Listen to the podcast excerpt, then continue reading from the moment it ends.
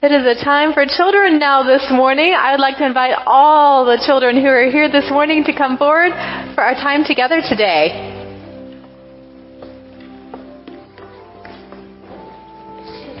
Good morning. Got our singers and our siblings, all our kids. Hi Asher, hi Bentley. Good morning. Welcome.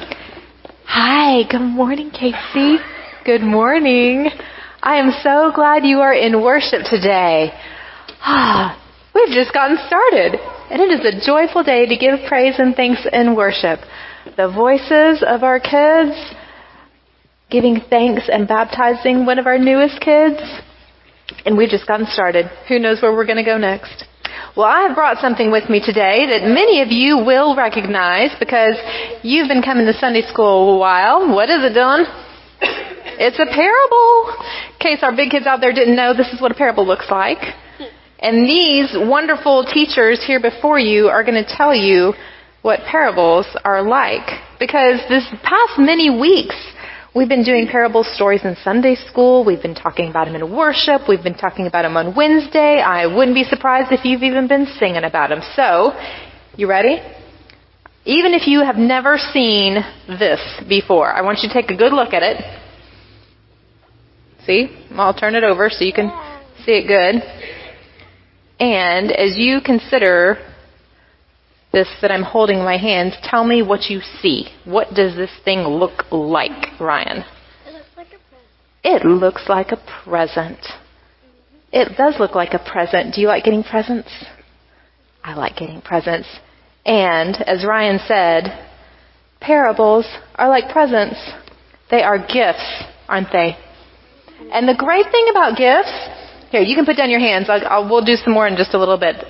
The great thing about gifts is you don't have to get straight A's on your report card. You don't even have to finish all your chores. Um, I mean, I hope you're nice to your brother and sister, but you know, that's not how you get presents. You get presents because there is someone who loves you and wants to give you a gift. And parables are like that. They are yours so we don't have to go buy them or take them or get them. They belong to us, don't they? All right, I'm ready for more hands. Who wants, wants to tell me about this box? Tell me about this box, Um, Isabel. in Sunday school, we learned that they're given to us before we even birth. They were. Yeah, you don't have to wait for your birthday or wait for Christmas to get this present. It was given to you before you were even born. Yep, I see Cooper. Um, the one another great thing about presents is be- is that you don't have to you don't have to get you don't have to just get them. You can also give them. You can also give them. You can. You don't just have to give them, get them, you can also give them. All right, Bennett, tell us what else you Um, see about this box. We, learned in Sunday school that parables are more valuable than gold, and Oh, this box is gold. And gold is very valuable, very precious. And parables are precious. Maybe even more precious than gold? Maybe. Mm-hmm. Logan. It is a box. Did you ever think a parable would look like a box? You know, in, until we started this in Sunday, you know, and a box has a top and a bottom, and it has four sides. It has an inside and has an outside. It has a lid. It does. And what is this lid right now? Is closed. And sometimes parables are like that. Some to you come to a parable and you go, What? What? What did Jesus say? Why is and it won't open. And it won't open. I don't know why. Sometimes even when you're ready that happens. But what are we to do, Ryan? You keep trying and trying until it opens for you. Yeah, you don't get discouraged. You're just coming back and back, and because they are a gift and yours, one day the parables will open. I saw a hand there, Dylan. Did you want us to tell us about the box? Like you have to get like if it doesn't open and you're still ready, you have to like get more ready and ready and ready and ready Yes. until it like opens more. Keep getting ready. Yeah, just keep getting ready, and one day it will open. Absolutely. Wow. We have another one. Tell me else. When you said it was a lid, I thought I thought maybe because like a lid is kind of The lid is kind of like a door. Sometimes it's open, sometimes it's closed. I wonder who closes it. Hmm. Wonder who closes it. These are wonderful parables. And you've been opening them for many weeks in Sunday school. And because they are yours, because they are so precious, I hope for many, many more days and years to come, you will keep coming back to the parable. Keep getting ready and opening them to see what treasures, what gifts are inside just for you. Pastor Valerie gets to do that for us today in worship. It's a gift. It's yours, and we are ready. So let us give thanks this morning. Hmm. Before we pray, thank you for being our teachers this morning. Thank you. Let's say, Dear God, we give you thanks for your good gifts because you love us. Thank you, Lord. We love you, Lord. May we give these gifts to all we meet because we love you. Amen? Amen. You are a blessing. You are a blessing, Miss Lily.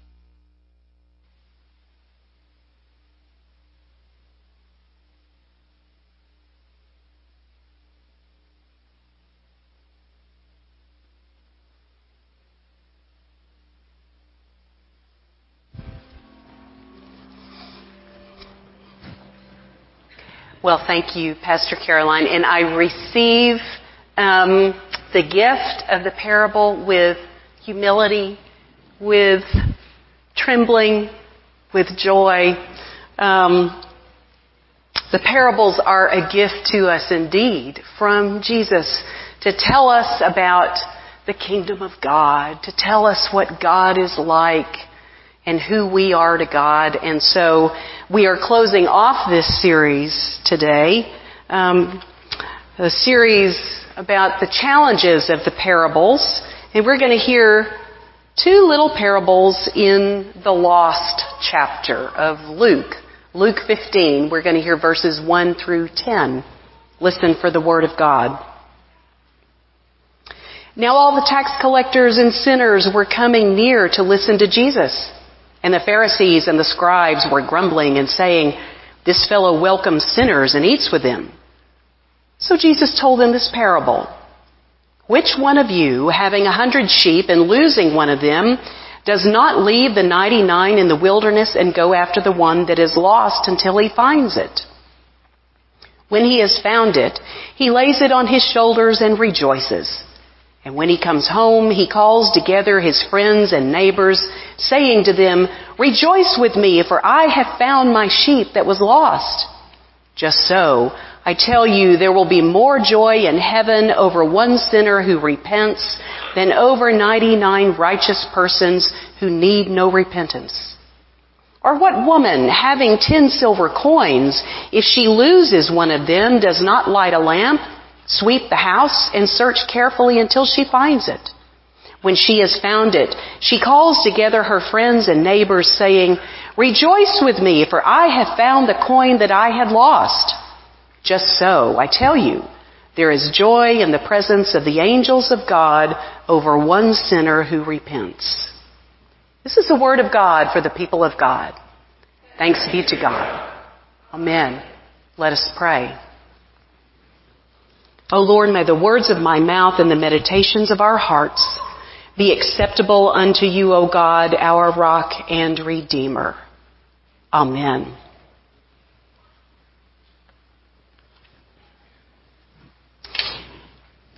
So I want to begin unpacking the box with two little stories. When I was in about, oh, eighth grade, I guess, I would have been, what? 14? 13, 14? Yeah. Okay. About 13 or 14. Uh, my mom and I went to Town East Mall one weeknight because there were a couple of little items we needed and I don't remember what those items were. Um, but it was kind of late when we went out there. It was after dinner. Um, and so by the time we had purchased our items and were getting ready to go back to the car, they were getting ready to close up the mall.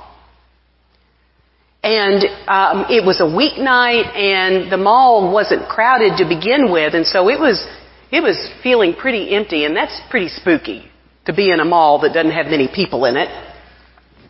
And so we made our way to the nearest exit and went out.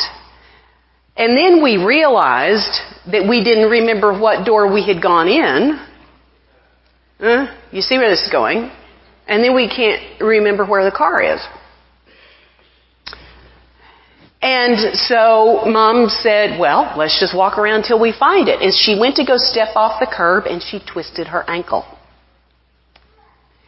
And so here we are hobbling around this enormous parking lot that doesn't have many cars in it, trying to find our car and we are lost. Now let me tell you, it's pretty disorienting and it can cause panic and anxiety to begin to well up, to feel like that you don't know where you are and you don't know how to get home. Right?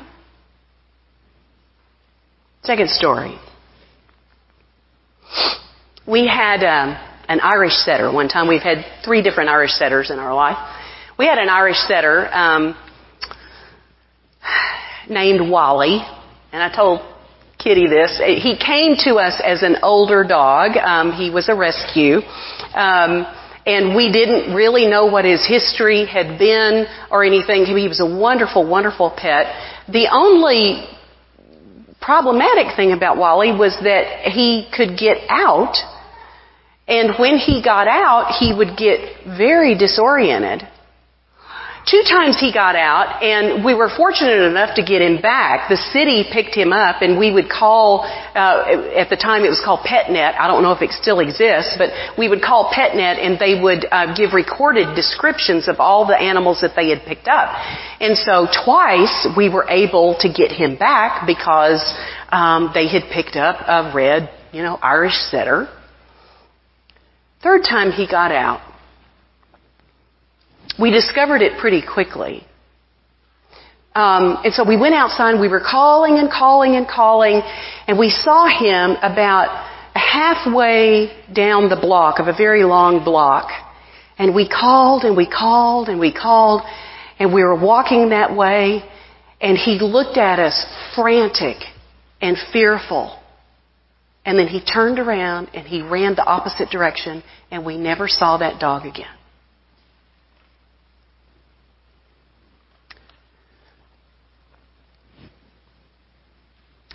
Tell you these stories because of the quality of being disoriented in them. Being lost. Have you ever been lost? And you didn't know how to find your way back?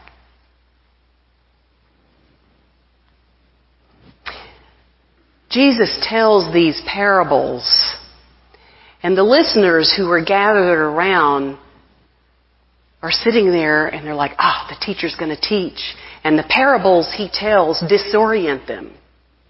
It's like the listener gets lost in the telling because of the unexpected aspects that are in the parables, because of the challenges that are embedded in the parables.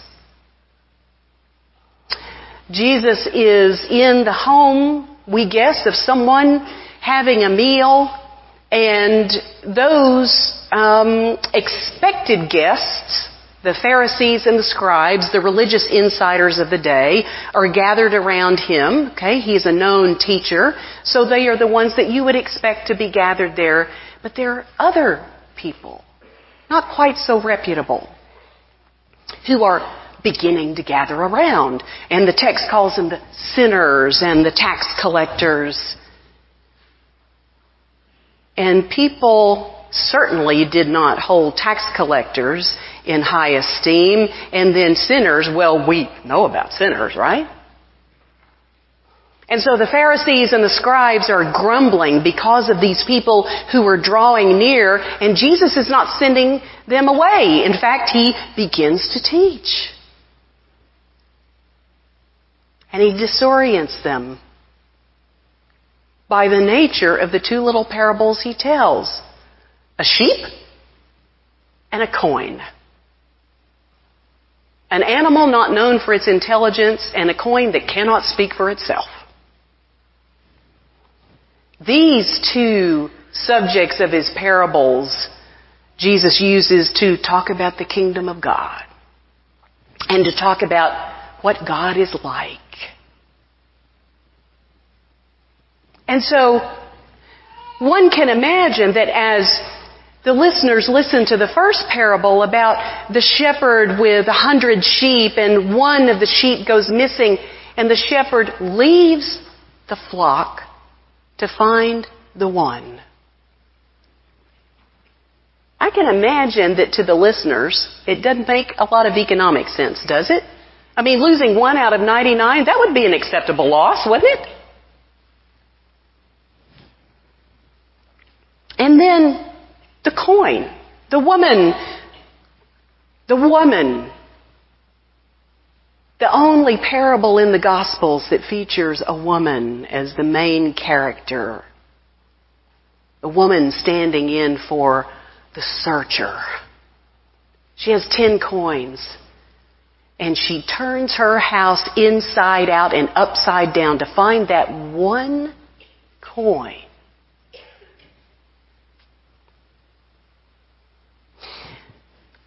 There are three interesting things about these parables that I believe offered a challenge to the hearers and can challenge us today. One is the nature of being lost and whom, who we deem as being lost. Right? I would imagine that for the Pharisees and the scribes, those religious insiders of the day, today, um, the ancient equivalent of today's churchgoers, perhaps, that um, those others that were gathering around who were of ill repute or not held in high esteem, that from the insider's point of view, they would have been the lost.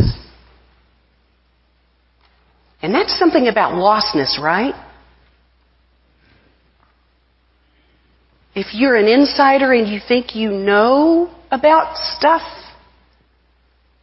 it's pretty hard to admit one's own lostness. Hmm?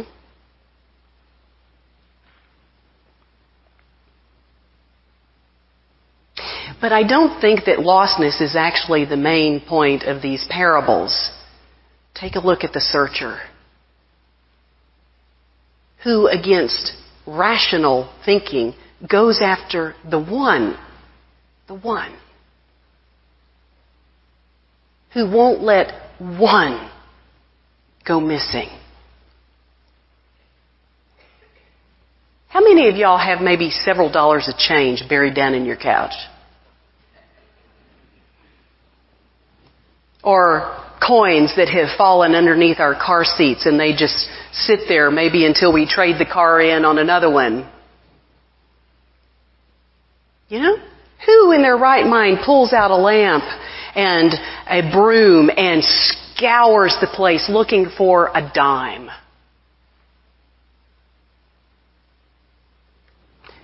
But Jesus is getting to the nature of God here. For God the one who is lost is the focus of God's attention.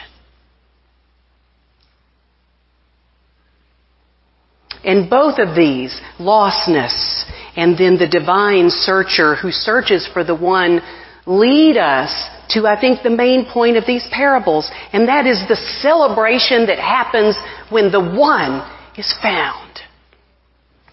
It goes from the one to the many being invited in to share in the joy at finding the one. I wonder what those Pharisees and scribes thought.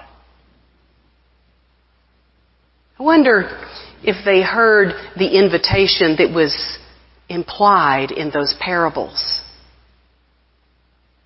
I wonder if they heard Jesus saying, Come on, let's party.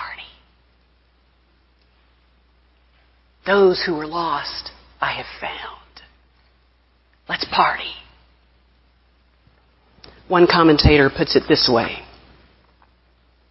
Whether one will join the celebration is all important because it reveals whether one's relationships are based on merit or on mercy.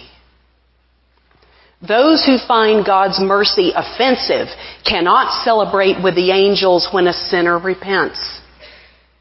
Thus, they exclude themselves from God's grace. My friends, it is the nature of the divine searcher to be grace filled. It's not a choice on the part of God to offer grace or not. It is in God's very being to offer grace. But we can choose whether or not we want to accept that, right? We can, in our choosing, exclude our own selves from God's grace. So the question, the challenge in the parables is before us. Do we hear the divine invitation to come join the party over God's recovering of the lost? Or will we remain with the grumblers who are focused on who's in, who's out, who's right, who's wrong? God is awaiting our RSVP. Amen.